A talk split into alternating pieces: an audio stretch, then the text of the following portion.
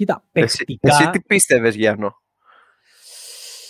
Κοίτα, δεν πήγα στη διαδικασία να, να προβλέψω, απλά αφέθηκα στο να δω πώς θα εξελιχθεί το συναπάντημα δύο πρώην, πόσους λες, συναθλητές, ίδιο Ναι, camp. ναι, ναι. Ε, ναι, να τους, εντάξει, όλοι είναι συναθλητές, να πούμε δύο συμπαίχτες να πούμε. Συμπαίχτης καλύτερα. Συμπαίχτες. Εμ, κοίτα, στοιχηματικά εννοείται σε τέτοιες περιπτώσεις πας με, με την απόδοση του Μπέντς. Επειδή όμως οι προβλέψεις για το πώς θα εξελιχθεί ο αγώνας είναι κάτι εντελώς διαφορετικό, Ναι. δεν, δεν έβλεπα ε, νίκη του Μπέρνς, όμως αυτό είναι απλά ένα στατιστικό. Δηλαδή ή ένα ή δύο ή δεν ξέρω, να, να πήγαινε σε κάποιο άλλο είδους decision. Φαβορή εννοείται ήταν ο Ουσμάν, για το οποίο Εντάξει, θα ήθελα έτσι λίγο να μου πείτε την άποψή σας. Ο τρόπος όμως που εξελίχθηκε το παιχνίδι, αρχικά μου έδωσε την εντύπωση ότι, όπας, λες,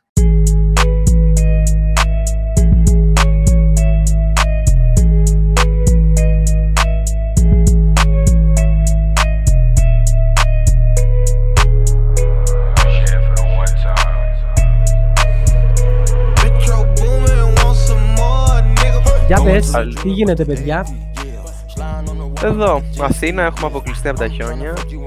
Τώρα λιώνουν βέβαια. πόσα εκατοστά χιόνι. Εντάξει, δεν ξέρω, δεν βγήκα να μετρήσω, αλλά ήταν σε ενοχλητικό βαθμό. Έχεις Άκουσα πέσει, ναι, ο χιόνι Άλεξ σε- δεν το πάει καλά αυτό το κρυό. Γλυφάδα, άκουσα χιόνισε, κολονάκι χιόνισε. Τι γίνεται. ρε; Άστα, άστα πάω.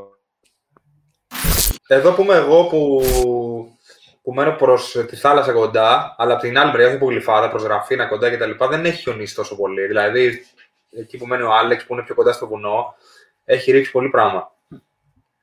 Αλέξη, μείνεις Αλλά- κοντά σε βουνό. Στο χολαργό εδώ γίνεται χαμός.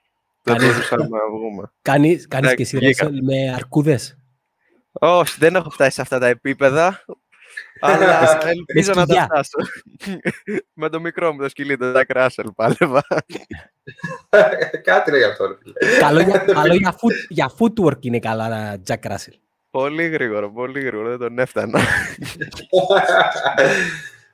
το κυνηγά, επειδή κυνηγάει το Jack Russell. Πάμε λοιπόν να δούμε τι είδαμε. Ο λόγος σε εσάς, πώς σας φάνηκε η κάρτα, φαντάζομαι θα μιλήσουμε για το main event. Ναι, γιατί εντάξει, σαν κάρτα δεν είχε και κάτι το φανταστικό.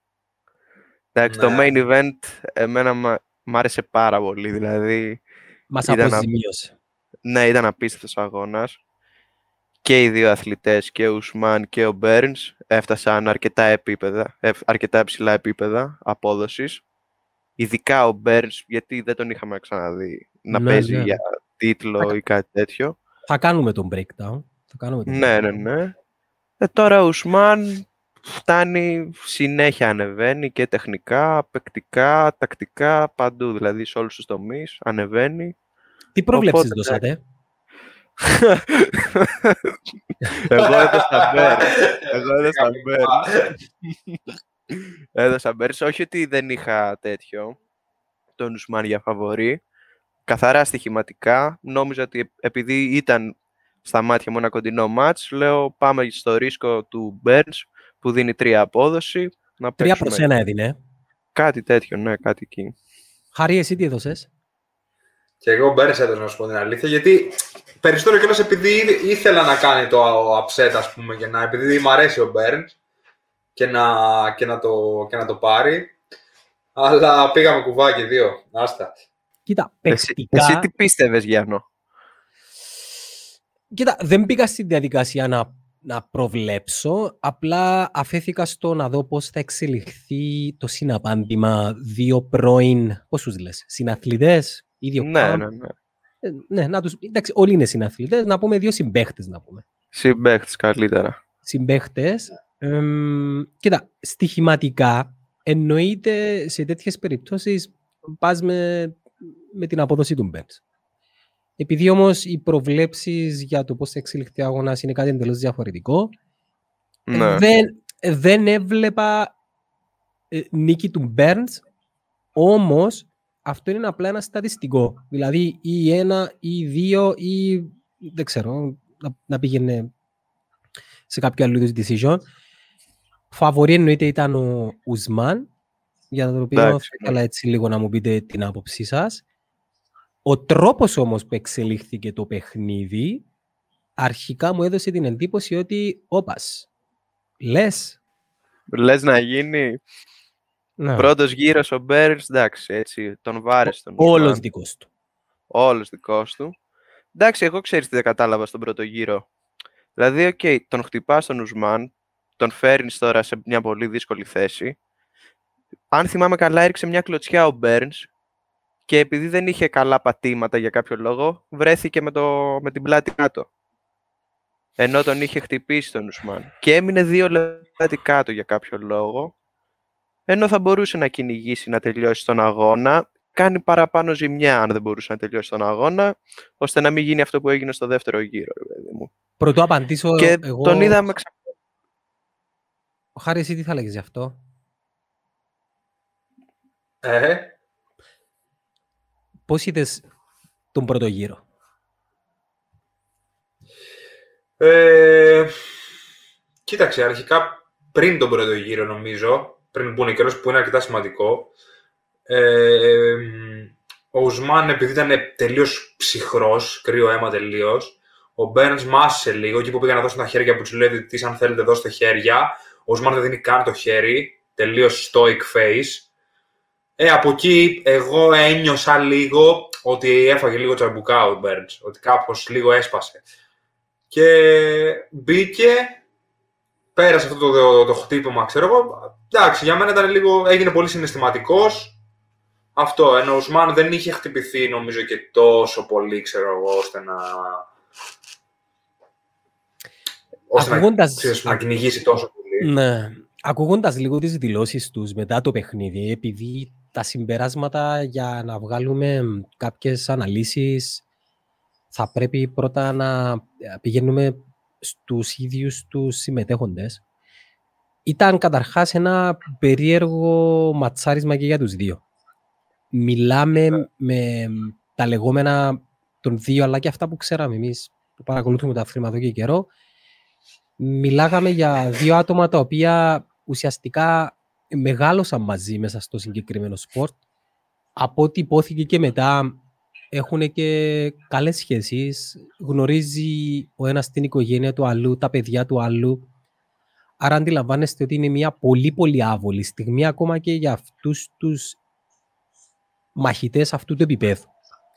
Φάνηκε Τώρα. κιόλας Ναι, ότι ήταν δύσκολο. Δηλαδή και ο Ουσμάν μετά όταν τον είχε νικήσει τον Μπέρνς, είχε κάτσει στα γόνατα, τον κοίταζε, φάνηκε ότι ήταν επηρεασμένος. είναι σαν να σε βάζω εσένα Απλά- με το Ναζακίδη τώρα ρε φίλε και να σας δίνω από μια ζώνη. θα βγάλετε αυτιά. Θα βγάλετε αυτιά και μάτια. Εντάξει, Ναι. ήταν δύσκολο. Εντάξει, ήταν είναι πολύ περίεργο. Ο Ουσμάν Και- πιστεύω το διαχειρίστηκε πολύ καλύτερα βέβαια. Ναι. Από- Ε, σοκα- Πολύ Σοκαρίστηκε ή, ή ξύπνησε θα έλεγα. Δεν θα έλεγα σοκαρίστηκε. Ξύπνησε μετά τον πρώτο γύρο.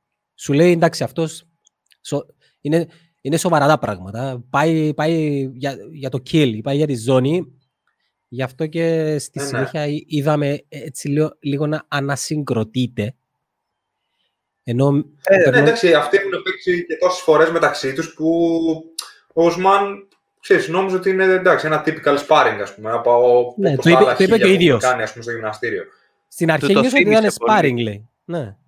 Του το θύμισε πολύ, είπε ότι ήταν. ε, ας- γιατί ο Ουσμάν πάντα έπαιζε με το τζαμπ και ο Μπέρνς πάντα απαντούσε δυνατά. Οπότε του θύμισε πάρα πολύ τα σπάρινγκ στο γυμναστήριο. Και αυτό που είπες ότι ανασυγκροτήθηκε ο Ουσμάν είναι επειδή έχει και το skill set και το tool set να μπορέσει να αποφύγει να παίξει ένα τέτοιο warrior, ρε παιδί μου. Δηλαδή, έχει κάποια πολύ συγκεκριμένα χτυπήματα στο striking, έχει ένα πάρα πολύ καλό jab, οπότε μπορεί να βασίζεται σε αυτό το jab και να παίζει στα- ε, στρατηγικά και χαλαρά, χαλαρά σε κάποια πλαίσια, ώστε να μπορεί να κάνει recover και να ανασυγκροτηθεί. Ενώ ο Burns δεν είδαμε να διαθέτει ένα τέτοιο toolset, δηλαδή με το που κουδούνισε, δεν είχε ένα τεχνικό υπόβαθρο να βασιστεί από πίσω ώστε να μπορέσει να σώσει τον αγώνα. Θα ήθελα να σας ρωτήσω εσάς τους δύο και να μου απαντήσει ο καθένας ξεχωριστά. Ας θεωρήσουμε ότι ο καθένας σας μπαίνει στη θέση του Burns. Ξεκινάει ένας γύρος πάρα πολύ καλός. Εγώ προσωπικά δεν τον περίμενα. Και βλέπεις έναν πρωταθλητή να σοκάρεται. Σε εκείνη τη φάση τι κάνεις; Πάεις να τον τελειώσεις ή κάνεις υπομονή; Κάτι που δεν έκανε ο Burns. Ναι, το είπε και ο ίδιος ότι έγινα Cody Garbrandt φάση που απλά ήθελα να χτυπήσω. Δεν ξέρω, εκεί είναι πολύ δύσκολο γιατί ο Burns τώρα ε, τον έχει νιώσει και τον Ουσμάν χίλιες φορές. Έχουν παλέψει χίλιες φορές. Δηλαδή εκεί πας και λίγο με το feeling τι έχεις νιώσει στην προπόνηση και προφανώς το θέμα σου είναι ότι αφού δεν τον τελείωσε τον πρώτο γύρο που τον κουδούνισες πάρα πολύ, πας να πάρεις το match μετά και αυτή ήταν και η μεγάλη διαφορά τους.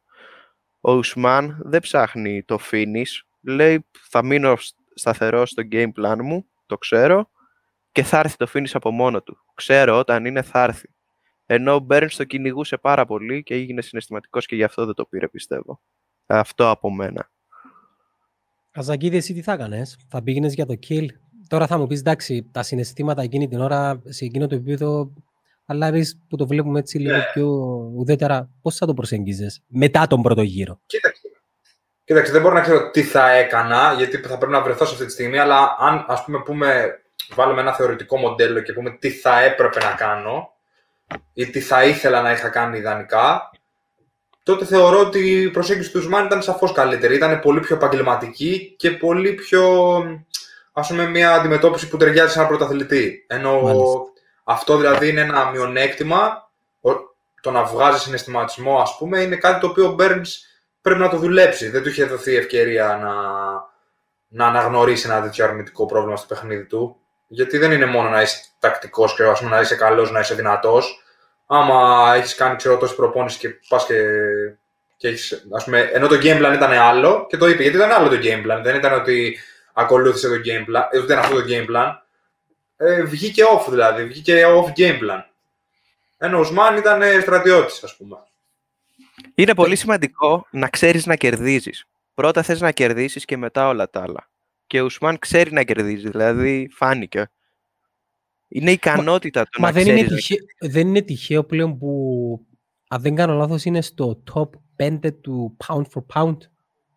Παίζει και να είναι, δεν έχω δει τα rankings στην ανανέωση, αλλά Νομι- μετά νο- από τέτοια νομι- performance εννοείται πως Ε, και, πρέπει έτσι, να και ας πούμε κιόλας ότι ο Ουσμάν είναι και χαμηλά στο list του pound for pound και για popularity λόγους, έτσι. Δηλαδή δεν είναι και τόσο popular αθλητής.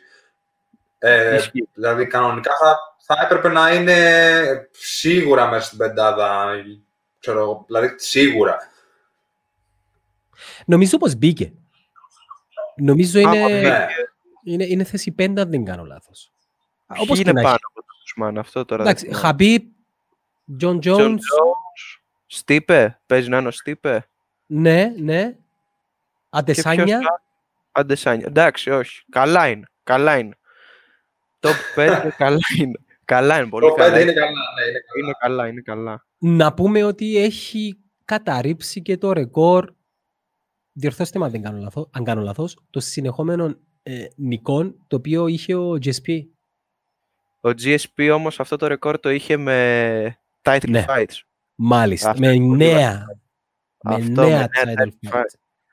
Ο Ουσμάν δεν έχει τόσα title fights. Εντάξει, έχει Εντάξει. την, έχει την ευκαιρία τώρα. Δηλαδή, την προηγούμενη φορά ε, μι- μιλήσαμε για την, ε, για τη lightweight κατηγορία ότι είναι μια πολύ πολύ συναρπαστική κατηγορία. Τώρα για την ε, welterweight κατηγορία, μ, ε, έτσι όπως εξελίσσονται τα πράγματα, υπάρχουν πάρα πολλά ματσαρίσματα τα οποία είναι πολύ συναρπαστικά και θα τα, τα μιλήσουμε στη συνέχεια. Όμως πρωτού πάμε εκεί, να μείνουμε και λίγο στο παιχνίδι, θεωρώ ότι αυτό που είπες εσύ Άλεξ, ο Ουσμάν έπαιξε σαν πρωταθλητής και ο πρωταθλητής δεν είναι αυτός που μπαίνει μέσα και κάνει το kill. Ο πρωταθλητής είναι αυτός που νικάει. Αυτό είναι πολύ βασικό. Το να ξέρεις να κερδίζεις, δηλαδή και ακόμα και έναν καλύτερο αθλητή, ας πούμε, αθλητή, όχι fighter, πρέπει να ξέρεις πώς θα τον κερδίσεις. Ο Τζον Μμμ. Jones, ας πούμε, ξέρει να κερδίζει, ξέρει τι πρέπει να κάνει για να πάρει τη νίκη. Ο DC το ίδιο. Αυτή είναι η μεγάλη διαφορά.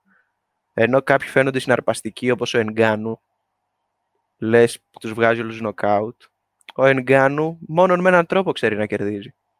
Με, άμα δεν σε βγάλω KO, έχασα. Κατά πάση πιθανότητα, έτσι. Ναι. Ναι. Δηλαδή, η διαχείριση του μάτς είναι και αυτή ένα skill από μόνη της, έτσι. Δηλαδή, Γιατί, κακά, για- κακά τα ψέματα, δεν μπορείς να πηγαίνεις 25 λεπτά τάπα, κάπου γκασάρεις, είναι κάτι θα κάνει ο άλλος, θα σε σοκάρει, πρέπει να κάνεις recovery, είναι πάρα πολλοί οι μεταβλητές.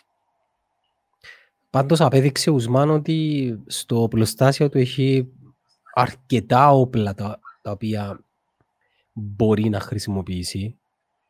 Δηλαδή μιλάμε για ένα παίχτη ο οποίος σε σπρώχνει στα άκρα για να σε αποτυγιώσει κάτω. Αυτή τη φορά το τελείωσε διαφορετικά. Και Δεν προσθέτει ξε- κι άλλα, έτσι.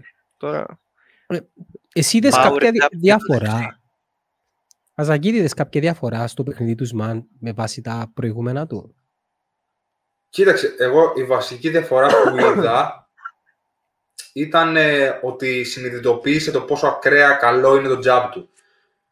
Δηλαδή, χρησιμοποιούσε πάρα πολύ καλά το jab, αλλά ο Trevor Whitman τον έκανε να πιστέψει ότι το jab σου είναι, είναι αλλού, είναι σε άλλα level, ας πούμε. Και ήταν φοβερό, φοβερό αυτό που του είπε, ξέρω εγώ, στο δεύτερο γύρο στη γωνία, ότι you are a champion because of your jab. Παίξε, με το, παίξε το jab, φίλε, και, λέει, και είπε ο Ουσμάν ότι το πίστεψα ο ίδιος ότι μαζί με τον Trevor Whitman ότι το, το jab μου είναι, δεν, είναι σαν, σαν δεξί, είναι σαν δεξί direct. Δηλαδή, ο Burns έπεσε από το jab στην ουσία. Και, και είδαμε ότι είχε αλλάξει και από ο- orthodox fighting σε, ε, ε, άλλαξε ας πούμε τη στάση του σε, σε κάποια, στι- σε κάποια... μα με το Ε, δεξί jab τον έριξε, το power jab, ήταν ε, φοβερό. Ναι, ναι, ναι. Το, ναι. Και για τον Έχει κόσμο και ο τα δύο οποίος, τουλάχιστον. ναι, και για τον κόσμο ο οποίος, εντάξει, είτε μπήκε στο σπορ τελευταία, είτε το παρακολουθείς σαν casual, απλά να πούμε ότι γενικά τον jab σαν χρήση είναι, είναι κυρίως setup. Δηλαδή, σετάρεις το δεξί σου ή αντίστοιχα το αριστερό σου. Στην προκειμένη περίπτωση, ο Ουσμάν με αυτό τον τελείωσε. Είναι και το MMA, Ναι. έτσι, ότι είναι κοφτό το γάντι, οπότε ένα jab, well educated jab, educated, κόβει, κάνει ζημιά. Να ρωτήσω, Χάρη. Κοίταξε το, το, συγγνώμη, το, να πω κάτι Ναι. εδώ για το jab. Ναι, ναι, ναι. ότι Κυρίως και επί μάχης. Και για μένα το jab είναι ίσως το πιο βασικό όπλο στο, ας πούμε για τους πυγμάχους και στο box, ξέρω εγώ, μέσα στο MMA. Γιατί το jab έχει πάρα πολύ σημαντικό ρόλο το, το setup, αλλά είναι και πάρα πολύ σημαντικό στην ψυχολογία, είναι πολύ ενοχλητικό γιατί σου χαλάει το παιχνίδι. Γιατί ας πούμε ο Ουσμάν που είχε τόσο μεγάλο reach, όποτε πήγαινε να μπει ο Burns, jab, jab, jab, παντού, δηλαδή σε κάθε μπάσιμο του Burns, ε, τιμωρούσε. Τιμωρούσε. Δεν είναι ότι απλά ελέγχει την απόσταση. Ήταν ότι ένιωθε ότι εδώ υπάρχει τείχος. Δεν μπαίνεις εδώ. Και δεν είναι απλά ένα χτύπημα που λίγο ας πούμε σε ενοχλεί. Την ακούς κανονικά με τον jab. Δηλαδή, Και αν ο άλλος εκμεταλλε- ε, ξέρει να το Εκμεταλλεύτηκε και το reach του. Σαφώς, με, σαφώς Ναι, το, μεγαλύτερο το reach. οποίο έχει τεράστια διαφορά εντωμεταξύ, το αναφέραμε και στο MMA καφενείο. Ο Ουσμάν έχει ένα 95 reach και ο άλλος και ο Μπέρνς έχει ένα 80. Έχουν 15 πόντους διαφορά, είναι τεράστια διαφορά. Επίσης η επιθετικότητα του Burns βοήθησε τον Ουσμάν να πάρει και καλύτερες γωνίες. Δηλαδή, ακούγοντας, δηλαδή, το είχα δει εγώ, αλλά δεν μπορούσα να μπω σε μια τέτοια βαθιά ανάλυση, αλλά ακούγοντας μετά ε, κάποια post-fight podcast, ουσιαστικά χρησιμοποίησε την, την επιθετικότητα του Burns υπέρ του. Ναι. Δηλαδή με το Ναι, να, ναι, στείλει- ναι. Να πάρει καλύ, καλύτερες γωνιές σε αυτή την επιθετικότητα, χρησιμοποίησε ό, όλο αυτό, όλη αυτή την ενέργεια υπέρ του και εναντίον του Burns. Ε, τον είχε διαβάσει, είχε διαβάσει τα ξεκινήματα στις επιθέσεις του Burns, γι' αυτό. Δηλαδή, αν θυμάσαι στο, δε- αν θυμάστε στο δεύτερο γύρο πώς ξεκίνησε η κατρακύλα του Burns, πάει ο Ουσμάν, του κάνει ένα ψεύτικο jab, απαντάει ο Burns και καπάκια δεξί ίσχυε ο Ουσμάν. Και Ναι. και εκεί ξεκίνησε η κάθοδος του Burns, που αυτό πρέπει Ναι. να είσαι πολύ δουλεμένος αθλητής για να το κάνεις. Προσποίηση πίσω δεξί ίσιο μετά, είναι, τον δούλεψε πολύ καλά ο Trevor Whitman. Έπιασε άλλες αποδόσεις Και τώρα εντάξει, μόνο ενθουσιασμός υπάρχει για το τι θα ακολουθήσει πλέον. Πότε ο Usman. άλλαξε camp ο Ουσμάν. Στο fight με τον Masvidal. Είχε φύγει από το fight με τον Masvidal. Γνωρίζουμε Για- γιατί. Ναι, γιατί στο fight με τον Masvidal θα έπαιζε με τον Burns, αλλά μπήκε short notice ο Masvidal, αν θυμάστε, μια εβδομάδα. Και καλά, λέει ο Ουσμάν. Θα το πούμε γι' αυτό. Εντάξει, εντάξει, εγώ το πιστεύω, γιατί ο Masvidal δεν ήταν σε καλή κατάσταση. Οπότε, ναι, είχε αλλάξει από τότε camp, επειδή θα έπαιζε με τον Burns. Αλλά πλέον λέει ότι δεν θα επιστρέψει στη Φλόριντα και θα συνεχίσει, θα συνεχίσει τον Denver με τον Trevor Whitman. Εσείς πάτε στο ίδιο ε, Ναι, γυμ- ναι, συναθλητές, γυμναστήριο. ναι, συναθλητές χρόνια είμαστε με χάρη. Τι- Τι σημαίνει, τι σημαίνει να προπονείσαι και να κάνεις sparring με μια ομάδα μαζί; Θα ήθελα λίγο να μοιραστείτε αυτή την εμπειρία.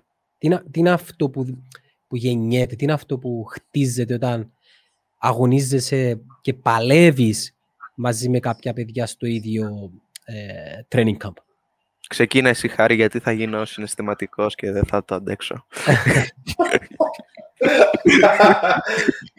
Α, ε, εντάξει, κοίταξε τώρα. Ε, νομίζω πως αυτό εξαρτάται κιόλας και από τους στόχους τους οποίους έχει, ας πούμε, το κάθε, που έχουν ας πούμε, οι αθλητές μέσα στο γυμναστήριο. Προφανώς όταν παλεύεις με κάποια άτομα, ε, παλεύετε μαζί, ψ- ψ- μοιράζεστε ας πούμε, ένα όνειρο, κάνετε κάθε μέρα προπόνηση. Αρχικά να πούμε ότι και ενώ είναι ένα ατομικό σπορ, ο ένας έχει ανάγκη τον άλλον, έτσι. Γιατί ας πούμε, αν κάνουμε, έχουμε ένα training up τρεις μήνες και εγώ ας πούμε έχω αγώνες, εγώ και ο Άλεξ, ας πούμε, χρειαζόμαστε ο ένας τον άλλον. Δηλαδή να είναι και δύο πειθαρχημένοι για να έρχεται ο ένας, ε, ας πούμε, να, να ερχόμαστε να κάνουμε προπόνησης. Γιατί αν υπάρχει ένα αγωνιστικό team πέντε ατόμων, τότε πάνε τρεις, ας πούμε, φεύγουν ξέρω, και πηγαίνουν βόλτα. Ξέρω εγώ, δύο άτομα δεν μπορούν να κάνουν προπόνηση.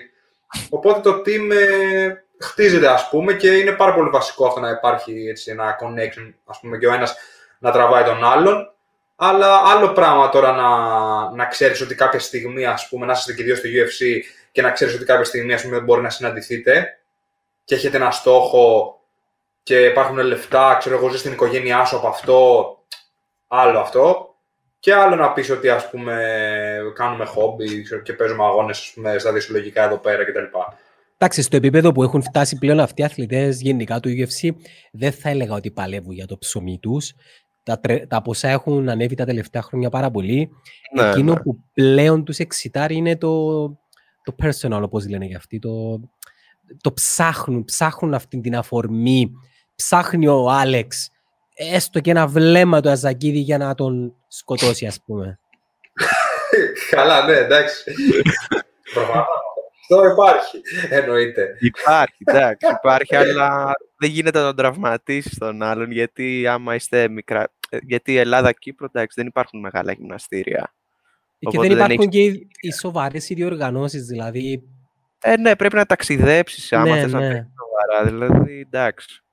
Εγώ μόνο ταξιδεύω, ας πούμε, δεν μπορώ. Δε- Στην Ελλάδα δεν υπάρχει κάτι. Μόνο το Πανελλήνιο πες, για grappling μιλάω, που γίνεται μια φορά το χρόνο, άλλοτε δεν γίνεται. Οπότε μόνο ταξιδεύω.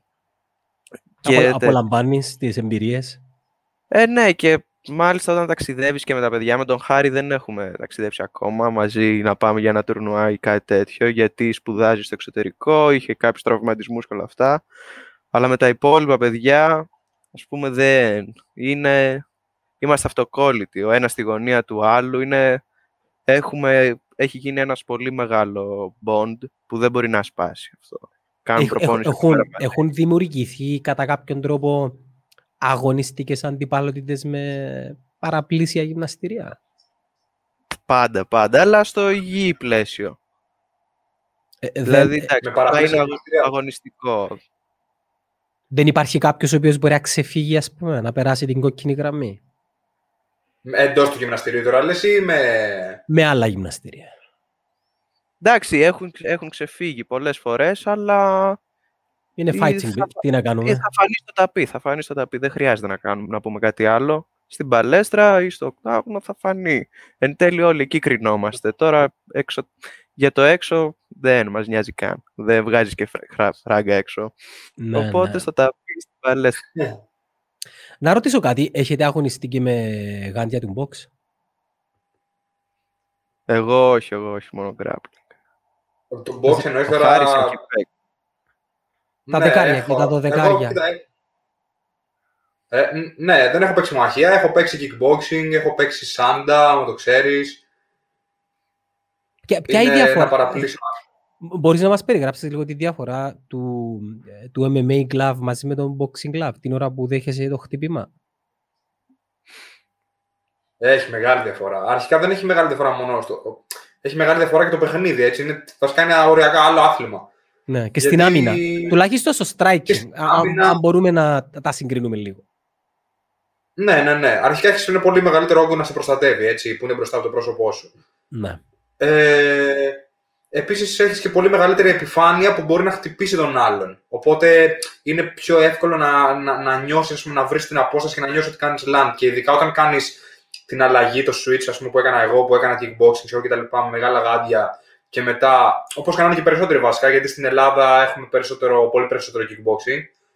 Ε, και μετά πας να κάνεις την αλλαγή ας πούμε, και να κάνεις προπόνηση με κοφτό γάντι. Είναι διαφορετικό μέχρι να βρεις τις αποστάσεις. Ε, πρέπει να είναι πολύ πιο, πιο precision ας πούμε, το να, να παίζεις με κοφτό γάντι. Τώρα, κοίταξε, θεωρώ ότι σε κόβει λίγο παραπάνω. Σε, α, περισσότερο σε κόβει. Δηλαδή, Ναι. δεν είναι ότι την ακούς πιο πολύ, ας πούμε, ότι νιώθεις το, δι- το χτύπημα πιο δυνατό. Σε σάκρα. βελονιάζει. Σε Ναι, βελονιάζει. απλά ξέρεις, ναι, ναι, ναι, νιώθεις ένα. Ξέρεις, θα, θα σε κόψει πιο εύκολα, ας πούμε. Οκ, Ε, οκ. Εγώ είμαι από τους άλλους που πλέον δεν μπορώ να παίξω με μεγάλο γάντι καθόλου. Δηλαδή δεν μ' αρέσει το μεγάλο γάντι. Ε, πλέον Μόνο δεν με. μικρό. Μόνο με μικρό γάντι. Δεν μπορώ. Το μεγάλο γάντι φάση. Δεν, έχω αγοράσει κάτι γάντια, δεν θέλω να τα φοράω. Ε, Ξενερώνω να εγώ κάνω δεν έχω προπόνηση. χρησιμοποιήσει ποτέ μικρό γάντι λόγω και του αθλήματος. Με τα γάντια του box της πυγμαχίας νιώθεις, νιώθεις περισσότερη ασφάλεια, θα έλεγα. Ναι. Και το γεγονός ότι νιώθεις περισσότερη ασφάλεια σου αλλάζει εντελώς την προσέγγιση του sparring, θα έλεγα, επειδή εγώ δεν αγωνίζομαι σε ψηλό επίπεδο. Αλλά ε, άλλο να έχεις τεράστια επιφάνεια να καλύψεις σχεδόν όλο σου το πρόσωπο και άλλο να μην έχεις καθόλου. Ναι, ναι, ναι. Εντάξει, βέβαια να πούμε εδώ ότι και όλο το MMA δεν έχει την ίδια συχνότητα ε, χτυπημάτων που δέχεσαι όπως το box. Γιατί ας Ναι. πούμε, παράδειγμα το MMA αρχικά δεν έχει κορακόρ, έτσι. Δεν υπάρχει κοντινό παιχνίδι που ανταλλάσσουμε χτυπήματα και τέτοια. Ούτε είσαι αναγκασμένος να. Δηλαδή, ας πούμε, είσαι μέσα σε ένα, μέσα σε ένα ring και το μόνο σου εργαλείο είναι τα χέρια σου. Κυρίως Μπορείς να λόγω έχεις- παρουσίας του το, το χτυπημάτων με το πόδι. Επειδή Και το πρακτικά- Είναι το takedown πόδι. προφανώς. και το checkdown. ναι. Είναι τα takedown, Ακριβώς. είναι τα takedown που σε αναγκάζουν να είσαι πιο μακριά και να έχεις ίσως λίγο πιο. Δηλαδή δεν, δεν υπάρχει τόσο πολύ ανταλλαγή χτυπημάτων. Μπορείς, τουλάχιστον ας πούμε, έχεις την επιλογή να το αποφύγεις αν θέλεις. Μπορεί να παλέψεις, ας πούμε. Μπορεί να, να κλωτσάς, μπορεί να. Ξέρεις, δηλαδή δεν χρειάζεται απαραίτητα να, να, υπάρξει, να, να υπάρξουν χτυπήματα. Ναι, ναι. Τι βλέπετε να εξελίσσεται από εδώ και μπρος στην κατηγορία αυτή; Τώρα είναι πολύ δύσκολα τα πράγματα. Δηλαδή για μένα πρέπει να γίνουν αρκετά μάτς, κάποια ματσάκια κλειδιά δηλαδή πρέπει να γίνουν για να βγει τουλάχιστον ένας contender. Δηλαδή εγώ θέλω να δω σίγουρα τον Leon Edwards να παίζει ή με τον Masvidal ή με τον Colby. Πρέπει να το δούμε ένα Ναι. τέτοιο μάτς για να γίνει Αυτό ένα τον Leon ξεκαθάρισμα. Edwards, δηλαδή, δεν τον έχω αφήσει να παίξει ένα μάτς το παιδί. Θέλει να Άτυχος. παίξει ένα μάτς Άτυχος, 1,5 ναι, χρόνο ναι. τώρα. Ναι, ναι, ναι. Είναι η τρίτη Άτυχος. φορά που ακυρώνεται το παιχνίδι του με τον... Ε, πώς το λένε τον τέτοιο... Τσιμάευ. Τσιμάεφ είναι, Με το είναι Χάμιλτον. σκανδινα, ε, ε, σκανδιναβός σε υπηκότητα. Σε υπηκότητα, ναι, αλλά είναι Νταγκεστανός. Ταγκιστανός, καταγωγή. ναι. Νορβηγός, Όχι, όχι Δεν είναι Νταγκεστανός, Νταγκεστανός. με συγχωρείς. Ε, Τσετσένος. Τσετσένος. Τσετσένος. Τσετσένος, δίπλα. Σουη- Στη Σουηδία, στη Σουηδία. Κάνει Σουηδία. προπόνηση. Είναι εκεί. στο, Στο κόλπο All Stars. του. Ε, δεν θα έβλεπα Χόρχε με Λίον Έντουαρντς. Κυρίως λόγω... Γιατί δεν του- θα το βλέπεις, δεν θα σ' άρεσε να το δεις. Ε, Εμένα θα μ' Α, άρεσε. οκ. Ναι, ναι, ναι. Γι' αυτό. Εννοείς ότι πιστεύετε ότι δεν θα γίνει. δεν θα δεχτεί ο Χόρχε Μασβιντάλ. Ο Χόρχε Μασβιντάλ θεωρώ ότι και νομίζω οι ανταλλαγές και τα μηνύματα τα οποία στάληκαν από τα στρατόπεδα Ουσμάν Χόρχε δείχνουν ξεκάθαρα ότι πάμε για εκεί. που οδεύουν οι κουβέντες για το επόμενο ματσάρισμα των δύο, αν και, αν και προσπαθεί να κλέψει την παράσταση ο, ο, ο Kobe, ο Covington. Να δούμε, θα τα καταφέρει. Γιατί εντάξει, rematch με Ουσμάν θέλω να το δω full. Ναι, ναι, ναι, και εγώ. Θεωρείτε, θεωρείτε δίκαιο το, το πώς εξελίχθηκε το Ουσμάν Kobe. Ε, ναι, νομίζω εντάξει τώρα. Ο Κόλμπι απλά δεν μπορούσε να το χωνέψει, ρε παιδί μου. Γιατί ναι, είχε δεν παίξει χωράει. καλ- Ναι, ήθελα να ακούσω τη γνώμη σου. καλά, γι' αυτό δεν μπορούσε να το χωνέψει, αλλά εντάξει. Τι να κάνουμε. Ε, και επειδή Έφαγες δύο γνωρίζουμε knockdown, ότι- πώς έφυγε στο ναι, πέμπτο ναι, πώς, γύρο. τι, τι άλλο έπρεπε να Δύο-τρία. κάνει ο άλλος. Τι άλλο έπρεπε να Αυτό. κάνει. Ε, αν βάζαμε σε, σε pay-per-view ε, ε, το popularity των, των δύο υποτιθέμενων αναμετρήσεων, ποιο θα ήταν αυτό που θα πουλούσε περισσότερο; Χόρχε Ουσμάν ή Colby Ουσμάν; Πω, σε, πο- σε pay-per-views τώρα. Σε Ε, το pay-per-view νομίζω, Masvidal. Μας εγώ βάλε. νομίζω πουλάει πιο πολύ. Αν και στο τελευταίο του το παιχνίδι δεν, ο Χόρχε το είδα έτσι λίγο πολύ πίσω από αυτό που μας συνήθισε τον τελευταίο καιρό. Τον είδα Εντάξει, έτσι. ήταν δύσκολο, δεν είχε κάνει προετοιμασία, είχε να κόψει πόσα κιλά σε πέντε μέρες. Τον Έξι- δικαιολογείς. έξι- Έξι μέρες. Τον Το δικαιολογώ, δικαιολο- εγώ τον δικαιολογώ. Να Άμα σου στη πω, τυπική. Ε, εγώ, εγώ βασίζομαι λίγο στα, στα λεγόμενα τους Ουσμάν, ο οποίος υποστηρίζει ότι ο τύπος μια χαρά προπονιέται. Εντάξει. Ναι. Έκα... Κοίταξε, έκανε προπόνηση όμως Βιντάλ, αλλά κα... νομίζω φάνηκε. Τι να πω τώρα, δεν ξέρω αν μπορείς να κρίνεις. Από ό,τι φάνηκε το καλά δεν είναι βέβαια τώρα strict όπως ο Ουσμάν για να δεις ένα κορμί τέζα. Ναι. Αλλά εντάξει, φάνηκε ότι δεν ήταν σε fighting shape, ας πούμε. Έκανε προπόνηση, αλλά δεν έκανε, γιατί ίσως έκανε, ας πούμε, ένα, μια, συ- μια συντήρηση, ας πούμε, αλλά δεν είχε πιάσει τους ρυθμούς του να πεις ότι είμαι σε fighting shape, ας πούμε, και μπαίνω να παίξω για τίτλο. Αυτό νομίζω ότι δεν το είχε κάνει. Μα και Αλλά τα, έκανε προηγούμενα και- του, και τα προηγούμενα του δύο παιχνίδια δεν, δεν, δεν τραβήξανε πολύ μακριά. Αν δεν κάνω λάθος Όχι, ήταν όχι. ε, Δίας και πριν από και τον ο Δίας... Μπεν Άσκρεν. Ο ε, Μπεν Άσκρεν, ε, αυτό το παιχνίδι δεν- δεν- ήταν ό,τι ναι, πιο γελίο εντάξει, είδα. Ε. στιλιστικά- Κοίτα, στιλιστικά νομίζω εντάξει, ο Μασβιντάλ βαράει άσχημα, δηλαδή μπαίνει για να το τελειώσει το μάτς. Ε, dogfight. Είναι, είναι ε, μαχητής του dogfight. Δηλαδή πάμε μέχρι το τέλος. Δεν... Εμένα μου Αλλά- αρέσει ο Μασβιντάλ πάρα πολύ. Και η Και εμένα μ' προσέγγιση αρέσει. του στην προπόνηση. Και η εξέλιξη του. Και μ' αρέσουν και οι αθλητές που φέρνει για να κάνει προπόνηση. Δηλαδή, άμα δείτε, στην American Top Team έχει πάει ένας παλιός παλαιστής, ο Steve Moko, που είναι στα heavyweight, που ήταν τεράστιος, που ε, τον έλεγαν Αρκούδα, ξέρω εγώ, και όλα αυτά. Και ήταν πολύ κακός παλαιστής. Κακός δεν εννοώ, εννοώ κακούλης, σε πόναγε, ρε Τεχνικά. παιδί μου. Ναι. Ήταν Και έτσι, τώρα αυτός είναι ο wrestling πήγε. coach και έχει φέρει, ας πούμε, είχε φέρει για το, στον Masvidal να κάνει προπόνηση με τον Bo Nickel. Ο Bo Nickel είναι ένα παιδί από το Penn State, NCAA champion πόσες φορές, φοβερός παλαιστής, είχε παίξει και grappling με τον Gordon Ryan. Εντάξει, απίστευτα πράγματα ο Bo Nickel γενικά παλαιστικά και τον είχε φέρει να κάνει προπόνηση με τον, Mas- με τον Masvidal. Και αυτό φάνηκε στο match με τον Usman ότι ο Masvidal, κοίτα να δεις, είχε τις λύσεις στο παλαιστικό κομμάτι, απλά δεν είχε το conditioning να το υποστηρίξει. Δηλαδή, σηκωνότανε, τα κατάφερε να σηκωθεί. από Καλά το τα πήγε. takedown. Πολύ καλά τα πήγε, εντάξει, εννοείται. Γι' Ναι, αυτό, ναι, καλά. Για το πέντε μέρες προπόνηση, ξέρω εγώ, κόψε και Έξι- κιλά, που είναι Έξι- πολύ έξι, βασικό. ρε, Άλεξ. Έξι. Έξι, έξι, έξι. το κόψε κιλά είναι πολύ βασικό. το να κόψεις κιλά σε έξι μέρες, πάρα πολύ. Βλέπω μια, βλέπω μια συμπάθεια στον Ισού. Ναι, ναι, μ' αρέσει, μ' αρέσει πολύ. Σ' αρέσει το στυλάκι του και αυτό το... όχι, όχι, μ' αρέσει το fighting style. Το στυλάκι δεν, εντάξει, δεν με συγκινεί. Θα επαρίστηκα Ναι, έτσι. τώρα, ρε Άλεξ. Τώρα πάω να δω το πιλάω τώρα. Είδες πώς τα πουλά, ωραία. Αλλά τι το πούλησες έτσι, φοβερό. Σαν, σαν fans, εντάξει, ε, έχουμε τις, ε, έχουμε τις συμπάθειες μας. Προσωπικά, εμένα σαν προσωπικότητα, ο Ουσμάν δεν μου αρέσει. Σαν αθλητή, όμως, του βγάζω το καπέλο επειδή κα- έχει κάνει και συνεχίζει να κάνει πράγματα τα οποία είναι αυτά που θα τον οδηγήσουν στο πάνθεο των GOAT. Θα μπει, θα μπει στα coach list, πιστεύω πραγματικά. Θεωρώ ότι έχει να δώσει μια γεμάτη πενταετία αγώνες.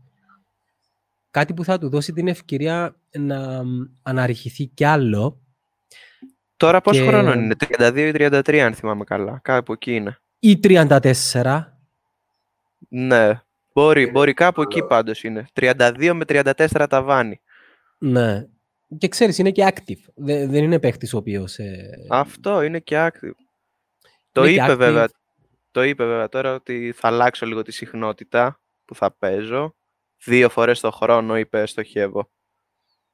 Γιατί πάρε- είναι και το πεντάγυρο που είναι δύσκολο training camp. Το ναι, πεντάγυρο. ναι, και μπαίνουν και σε μια διαδικασία μ, με αυτά τα... Γενικά το camp είναι κάτι πολύ, πολύ, πολύ δύσκολο να βγάλεις. Ε, μ, άρα, προσωπικά εγώ βλέπω Χόρχε με, με Ουσμάν για όλους τους σωστούς λόγους. Θα είναι φοβερό παιχνίδι.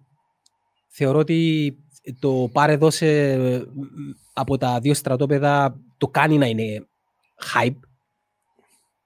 Και έχουν είναι μπει και- και... οι managers στη μέση. Βρίζονται και οι Ναι, managers μεταξύ ναι, τους. ναι, ναι, ναι, δηλαδή ναι. τέτοιο.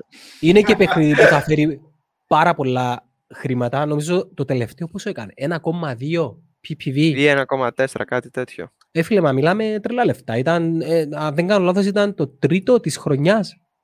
Παίζει να ήταν. Το πρώτο ήταν το Conor McGregor Σερώνε. Κάτι τέτοιο. Ναι.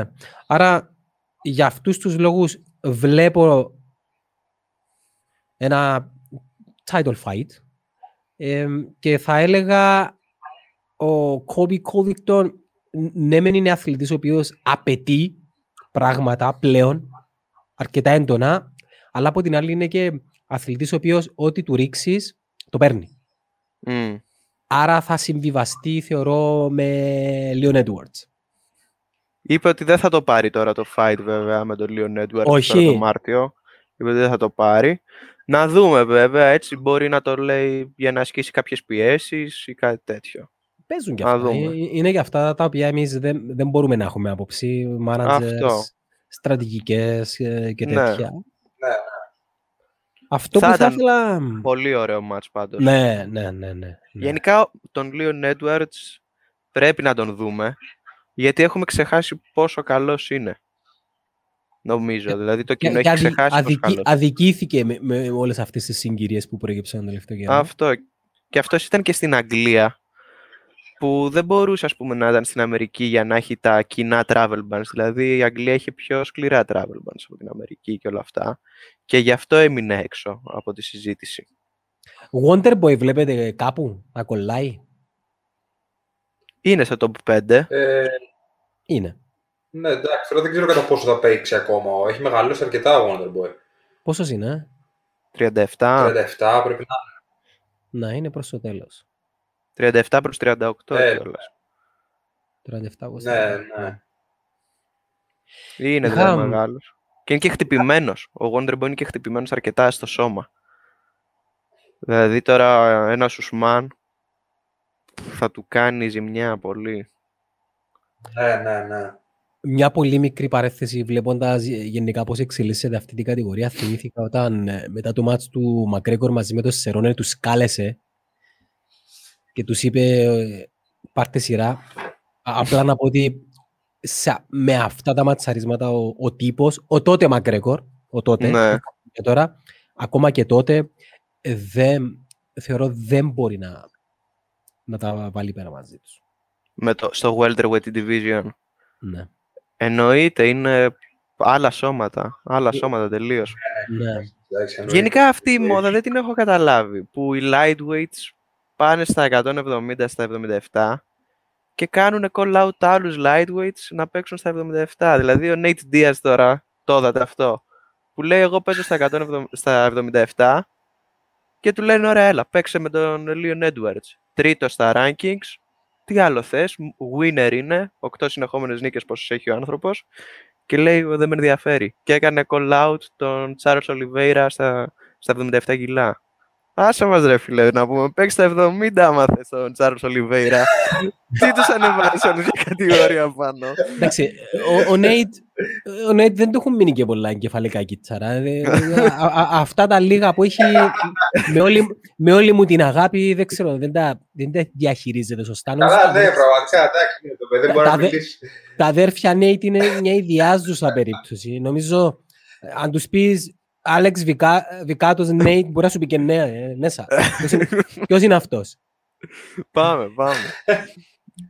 Είναι Ε, εντάξει. Εγώ τους αγαπάω πολύ τα αδέρφια Diaz. Ναι, ρε, ναι, είναι αξιολάτρευτοι. Ε, Νομίζω αλλά αυτό δεν τους το αγαπάω επίθετο. Ναι, για το εγώ, championship material αυτό. Δηλαδή τους αγαπάω σαν φιγούρες. Να υπάρχουν στο χώρο, Ναι, ναι, σαν φιγούρες, σαν φιγούρες. να μας δίνουν κάποια fights, αλλά championship material και συζητήσεις τώρα με τίποτα. Μακριά. Να Και ρωτήσω έχουν κάτι. κουδουνίσει τα Να ρωτήσω κάτι. Θα κάνω ένα τρίγωνο τώρα και θα σας αφήσω έτσι να αναπτύξετε μια κουβέντα μεταξύ σας. Ο Ουσμάν κάλεσε και αυτός GSP. Σωστός; Σωστός, Ζάχα- περίμενε, κάτσε. Ο Ζάχαμπι, Περί... Α, περιμένω. ο Ζάχαμπι είχε πει σε ένα πρόσφατο podcast ότι ο GSP προπονιέται και δεν θα έλεγε ένα όχι για να ματσάρισμα με Ουσμάν. Πρώτο το κρατούμενο. Χαμπίπ επίσης φημολογείται ότι καλεί GSP και κάποιες φήμες λένε ότι γίνονται και συζητήσεις. Γιατί δεν μιλάμε για ένα Ουσμάν Χαμπίπ; Ωραία, να, σ- να πω εγώ γιατί δεν μιλάμε για ένα Ουσμάν Χαμπίμπ. Γιατί αυτοί οι δύο είναι φίλοι, αρχικά. Αν δεις, είναι, είναι στο ίδιο Καλά, και με management τον- team. Και με τον Burns, ποιος είναι ο, πες τον ο Αμπτιλα- Αμπτιλαζής, αυτός είναι ο manager Ναι, τους; ναι, ναι, ο ίδιος manager. Απλά είναι και μουσουλμάνοι και όλα αυτά. Και τα έχουν βρει κάπως καλύτερα, δηλαδή. Δεν το Άμα μιλάμε, ας δει. πούμε. Δεν, Δεν το- ξέρω, εγώ σου λέω τι θα σου πούν ρε παιδί μου. Εγώ εντάξει. Απλά δεν βλέπω τον Χαμπίμπ να ανεβαίνει στα 170 για να παίξει με τον Ουσμάν. Γιατί είναι ένας φορμαρισμένος 77 είναι ο champion. Ενώ ο GSP δεν είναι φορμαρισμένος να λέγαμε. Δηλαδή δεν θα πιάσει τις αποδόσεις του Ουσμάν. Στα μυαλά μου τώρα, έτσι όπως το έχω εγώ, έτσι. Ναι. Και γι' αυτό, δηλαδή θέλουν low risk, high reward, ενώ το να κερδίσεις τον Ουσμάν, επί- σαν όνομα, επειδή δεν είναι πολύ μεγάλο, δεν βγάζει α- νόημα και είναι και πιο δύσκολο μάτς θεωρητικά. Σε αυτή την, σε Δεν αυτή θα την- έλεγα λόγω θρησκείας, αλλά περισσότερο λόγω politics. Ότι ανήκουν στο ίδιο manager. Ναι, δεν Και το είναι νομίζω. και τα, Ε, τα top names του manager κιόλας. Είναι οι δύο champions Να του διαφωνήσω manager. εδώ με τον Αλέξ. Οπα. Ναι, έλα, Ναι, πες. για διαφώνησε. Για διαφωνήσω εδώ. Για Αυτό αυτό. θέλω. Έλα, πάμε. Κοίταξε, εγώ πιστεύω ότι ρε παιδί μου, και ο Χαμπίμπ και ο GSP ας πούμε ότι τους έχει απομείνει να κάνουν ένα match και το κίνητρο για αυτούς δεν είναι απλά να είναι κάποιος πολύ καλός. Αυ- Η διαφορά νομίζω που υπάρχει, ενώ ο Ουσμάν πραγματικά είναι πάρα πολύ καλός, δεν υπάρχει αυτή η αίσθηση ε, γύρω από το όνομά του του Legacy. Δηλαδή, ναι, μεν είναι φοβερός και έχει 18-1, αν δεν κάνω λάθος. Αλλά ο Χαμπίμπ έχει 29-0. Φαίνεται ανίκητος. Ούτε αυτό το ένα δεν έχει κάνει. Και γενικά έχει καταφέρει ε, να, έχει, να, να δημιουργήσει γύρω από το όνομά του μια, τε- μια τεράστια αίσθηση. Ξέρεις, ένα, ένα legacy φοβερό, ας πούμε, ότι είναι πραγματικά the king. Οπότε νομίζω πως μόνο κάτι από αυτή την άποψη θα μπορούσε να εξητάρει ας πούμε, το GSP. Δεν νομίζω ότι θα το κάνει ούτε για τα λεφτά, ούτε για να δείξει ας πούμε, ότι τον νικάω τον Ουσμάν, ξέρω εγώ. Είναι ότι ποιος είναι ο πραγματικά the best. Άσε ρε που δεν το κάνουν για τα λεφτά τώρα. Εντάξει, αν μου πάρει 10 εκατομμύρια ο ένας, 10 εκατομμύρια ο άλλος. Λίγα είναι. Και λίγα λες. Εντάξει. ναι, ναι. Αλέξ, και λίγα λες, ε. Αυτό πες να λέω και λίγα επειδή δεν ξέρω τα πραγματικά Ε, ποσά, με- μιλάμε για, χορηγίες και για όλα 40 αυτά. και 50 τώρα. Τι μας λέει τώρα ο Ζαχίδης εδώ για δεν είναι τα λεφτά. Πήγε ρε από εδώ. Α, Εντάξει, και τα λεφτά, ρε παιδί μου, πολύ σημαντικά, αλλά νομίζω πως έχουν ήδη αρκετά λεφτά. Έχουν Μιλάμε ήδη τώρα αρκετά για λεφτά, ναι. 15-20 λεπτά. Για δε... Εντάξει, Και είναι έχουν βρει και άλλους τρόπους να πάρουν λεφτά, έτσι. Ο Χαμπίμπ αγόρασε και το promotion στη Ρωσία. ναι. Έχει αυτό, έχει μια τηλεφωνική εταιρεία, κάτι τέτοιο. Είναι η παρακαταθήκη του Μακρέκου. Ας αναλύσουμε λίγο τα οικονομικά του Ο- όλα αυτά είναι η, παρακαταθ... η παρακαταθήκη που αφήνει και θα αφήσει ο Κόνορ Μαγκρέγκορ στο άθλημα. Τι έπαθες εκεί, δυσκόλυσε. Δεν, δεν, του, δεν του κόλλησε η άποψή σου. ε. Δε, έφυγε. Θα επανέλθει, θα επανέλθει. Να Εμ, δούμε. Εγώ, σα, εγώ σας ακούω πάντως κανονικά, δεν ξέρω τι. Έλα, έλα. Καλώς τον, Επέστρεψε, καλώς τον. επέστρεψε. Εγώ σας Ναι. άκουγα. Δεν ξέρω αν με ακούγατε.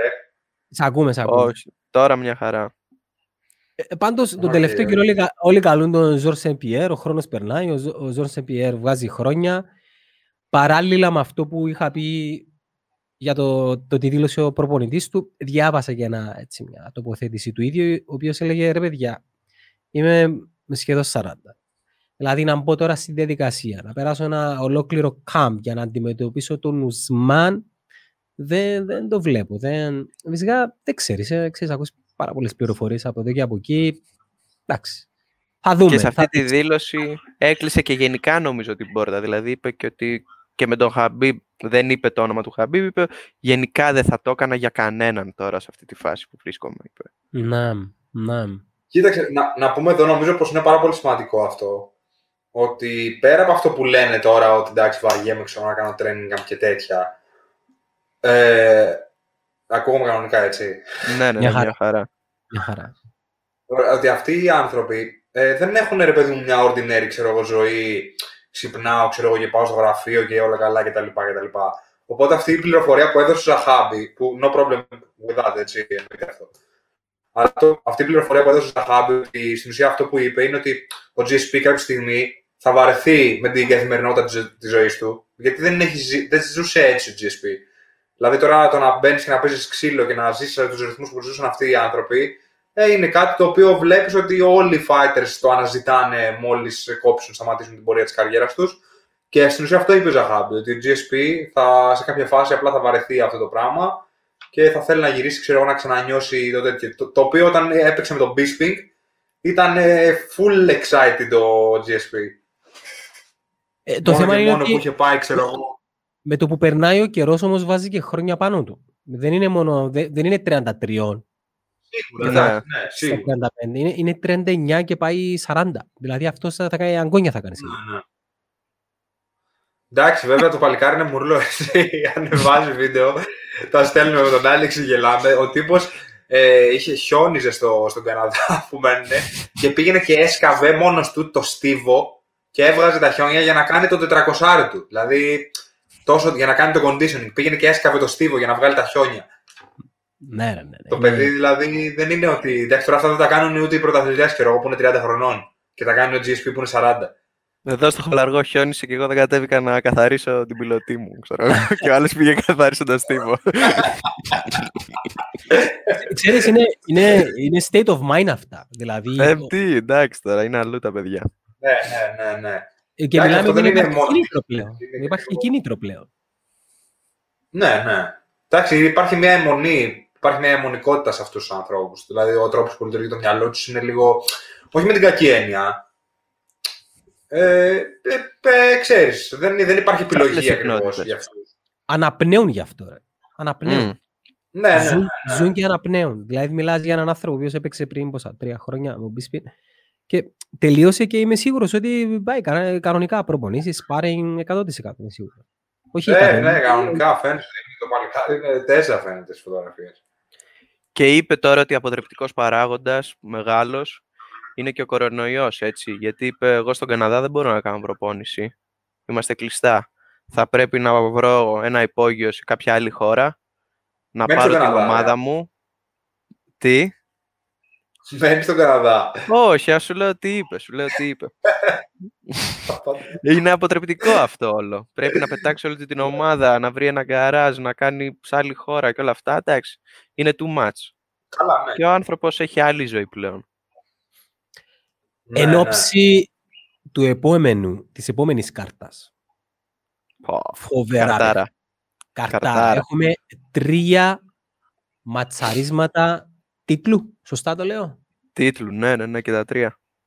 Για μένα θα έβαζα ψηλά στο βάθρο εννοείται Αντεσάνια μαζί με τον Πολωνό και μετά δύο δεν θα βάζα τον Γιάν, θα βάζα την ε, ε, Αμάντα. Την Νούνιες. Μα Ναι. δύο είναι η Αμάντα, στο δύο είναι.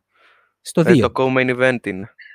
Εντάξει, κατάλαβες, ε, το πήρα έτσι λίγο σεξιστικά, κακός, αλλά Ναι, ναι.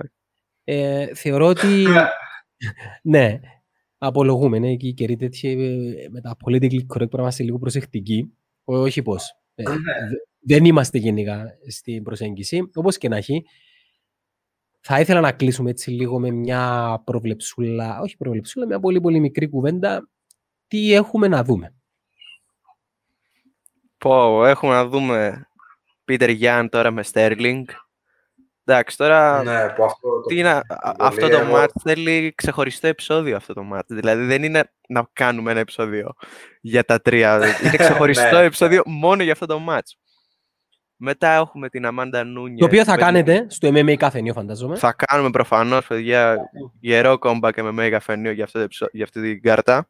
Μμμ. Για αυτή την- Ναι, για ολόκληρη την κάρτα. Ναι, εννοείται. Έχουμε τώρα μια Δύο Αμάντα ώρο, θα θες δύο ώρο, θα θες δύο ώρο. Δύο ώρα θα πληρώνουμε τα πάντα, τα στούντιο, τα πάντα, τους πληρώσουμε την πρίκα μας. τη δουλειά. και έχουμε τώρα την Αμάντα Νούνιες, η οποία είναι, έχει φτάσει άλλα levels αυτή η γυναίκα. Είναι απίστευτη. Είναι τέρας; Είναι απί... Δε- και στο pound for pound πρέπει να μπει αυτή. τη- Εντάξει, είναι αλλού, είναι αλλού. Ε, τώρα το τι έκανε στη Cyborg, σε όλες τις άλλες, στη Σεφτσέγκο, τις έχει κερδίσει όλες. Και όλες μιλάς είναι για elite, απίστευτες. μι- μιλάς για killer γυναίκες. Killer, ναι, τώρα. Και το θέμα είναι ότι είναι και killer γενικά οι Νούνιες. Δεν αστείευεται με τίποτα. Είναι αλλού. Και μετά, εντάξει, το main event μιλάει από μόνο του. Αντεσάνια Μπλάσοβιτς. Ένας Αντεσάνια που έχει γίνει Είναι- superstar πλέον, έτσι. Ε, Θεωρείτε ότι ε- είναι- είναι το επόμενο, όχι το επόμενο, είναι υφιστάμενο, αλλά ε, γενικά θεωρώ ότι η Αντεσάνια εξελίσσεται αγώνα με αγώνα. Διαψεύδει ακόμα και αυτούς που λες, εντάξει, τώρα θα. Όχι. Ε, δεν, υπάρχει, δεν υπάρχει αυτή η λέξη στο λεξιλόγιο του Αντεσάνια προς το παρόν. Ναι, ναι. Το να ετηθεί και δεν είναι μόνο το, το τι κάνει, είναι και το πώς το κάνει. Με φαντικό τρόπο, εκοφαντικό τρόπο. Παίζει τώρα με τον Μπλάσοβιτς που εντάξει, εγώ του είχα δυναμία. Δεν ξέρω. Δεν Πας με τα- έχω... Πας με τα καλά παιδιά εσύ. Και, και, και ο Ντεσάνια καλό παιδί είναι. Απλά έτσι φαίνεται κάφρο στην κάμερα. Καλό παιδί είναι γι' αυτό. Εντάξει. Ναι, ναι. Πολύ TikTok. Οπότε- Ναι, ναι, ναι. Πολύ TikTok. Πράγματι πολύ TikTok. είναι αυτής της γενιάς. Εντάξει τώρα. Άλλα. Εντάξει και ο Μπλάσοβιτ, ας πούμε. Εγώ κάνω συνέχεια το λάθος και τον υποτιμάω. Δεν το ξανακάνω τώρα να τον υποτιμήσω. Δηλαδή, περιμένω ματσάρα. Περιμένω πραγματικά ματσάρα. Γιατί ο Μπλάσοβιτς είναι από τα παιδιά που έχουν δουλέψει πάρα πολύ για να βρεθούν σε αυτή τη θέση. Έχει δουλέψει πάρα πολύ, δηλαδή έχει χάσει πόσες φορές. Έχει, και μετά έχει παλέψει για να βρεθεί για από τον τίτλο, έχει κερδίσει ονόματα. Είναι πολύ δουλεμένος αθλητής. Παρόλο που δεν του φαίνεται για κάποιο λόγο και δεν του αναγνωρίζεται, είναι από τους πάρα πολύ δουλεμένους αθλητές. Για πότε είναι προγραμματισμένη η καρτά. 6 Μαρτίου. 6 Μαρτίου. Και πότε το MMA καφενείο θα βγάλει εκπομπή; Θα βγάλετε pre-fight και post-fight; Ε, πώς θα το κάνετε; Pre-fight σίγουρα θα βγάλουμε κανονικό, post-fight μάλλον διαδικτυακά. Οκ. Και ένα post-fight εδώ μαζί. Εννοείται, εννοείται. Άμα και pre-fight μπορούμε να κάνουμε τα πάντα. Να Ό,τι υπάρχει θέλετε. content να βλέπει ο κόσμος. Να. Κάτι τελευταίο. Επίσης, Φάγαμε την ώρα σχεδόν. Είναι και, το, είναι και το τέτοιο, έτσι. Είναι και το Στίπε που περιμένουμε πολύ με το, το Στίπε 2, με τον Ενγκάνου. Ναι, ναι, ναι. Και ναι. αυτό το Μάρτιο. Αυτό το παιχνίδι ε, δεν βλέπω να κυλάει άλλος πως εκτός από Στίπε. Και το θέμα, ξέρεις ποιο είναι, ότι είναι πάλι underdog ο Στίπε. Πάλι! Πάλι underdog τον έχουν με τον ε, Ε, σιγουράκι Ngannou. ρε φίλε. Εννοείται. δε- Σιγουράκι, εντάξει. Κατάλαβες αλλά... τι θέλω να σου ναι, πω. ναι, ναι, εννοείται, εννοείται, εντάξει. Αλλά εννοείται τώρα τι το... τον Στίπε underdog. Και το, και το co-main event αυτής της κάρτας, η, η άλλη ματσάρα, Βολκανόφσκι ή Ορτέγκα. Έχουμε πολύ πράγμα τον Μάρτιο. Πολύ Ξέρεις, πράγμα. γενι- γενικά ε, η διοργάνωση εξελίσσεται με τέτοιο τρόπο που δη- δημιουργούνται πολύ καλοί αθλητές, αθλητές που σε κάποια φάση θεωρώ ότι όλες οι κάρτες θα είναι κατά 70-80% πολύ πολύ ενδιαφέρον.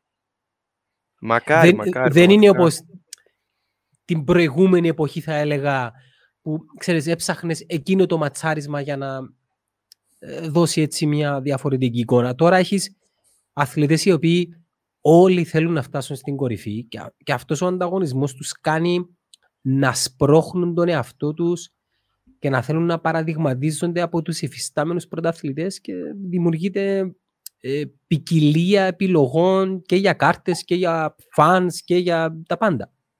Μα πλέον και τα Fight Nights ήταν φοβερά, έτσι. Δηλαδή, σε Fight Night είχαμε, θα είχαμε το Τσιμάευ Leon Edwards. Απίστευτο τώρα. Fight Night, όχι ναι. event. Απίστευτα κόσμο- πράγματα. Με κόσμο πότε το βλέπουμε; Μάλλον μετά το 21 φαντάζομαι. Μέχρι να εμβολιαστεί όλος ο κόσμος, να... για να αποφευθεί ο, ο ο, Ντέν- όλα αυτά. Με Ποια ήταν η κόσμο, ερώτηση. με κόσμο Αζακίδη πότε το βλέπουμε; Α, α, με κόσμο, με κόσμο. Καλά, εντάξει, αυτό τώρα έχουμε, έχουμε ακόμα μέλλον. Καλό 22. Ε, για να είναι full γεμάτη αρένα τώρα με 20.000 άτομα, μπορεί και να πάει και μέχρι τότε. Ο Ντένα White πάντως είχε πει ή όλοι ή κανένας.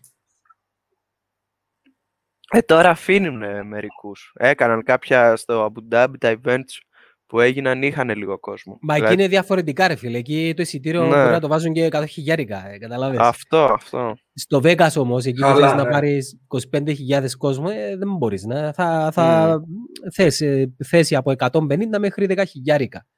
Το Abu Dhabi είναι Ναι. εντάξει. Φίλε, εκεί πέφτει χρήμα, δεν μπορείς να καταλάβεις. Δεν μπορείς να καταλάβεις.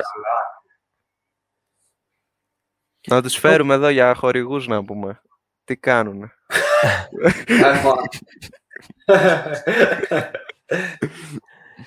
Λοιπόν, παιδιά, χάρηκα πάρα πολύ που σας είδα. Χωρίς να το καταλάβουμε, πήγε μία ώρα. Εδώ νύχτωσε σε μένα. Δεν έχω φως άμα δείτε. Και εδώ νύχτος, ε. Ε, ε, έχουν φύγει και όλα από το γραφείο, έχουν κλείσει και τα φώτα και ήμουν εγώ μόνος μου εδώ. Όπως και να έχει, ευχαριστώ πάρα πολύ για την παρέα. Υπενθυμίζουμε MMA καφενείο εκπομπές. Μπορείτε να ακολουθήσετε τα παιδιά YouTube, Facebook. Πότε Instagram, η επόμενη, παντού.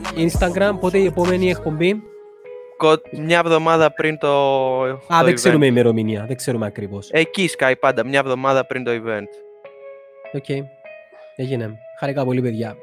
Εμείς, Γιάννο, εμείς. Ξέρεις. Ευχαριστούμε. Τα λέμε, τα λέμε. Να 'σαι καλά.